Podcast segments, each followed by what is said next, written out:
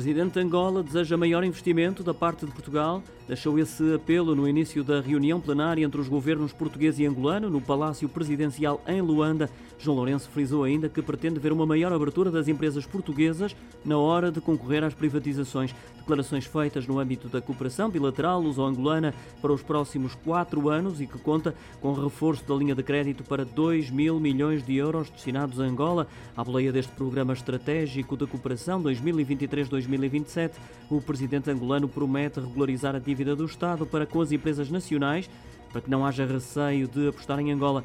Estes acordos assinados entre os dois países vão permitir ainda um estreitar de relações do ponto de vista dos negócios, nas mais diversas áreas, como por exemplo, e mencionadas por João Lourenço, as do agronegócio, da hotelaria, do turismo, construção civil, comércio, indústria têxtil ou calçado.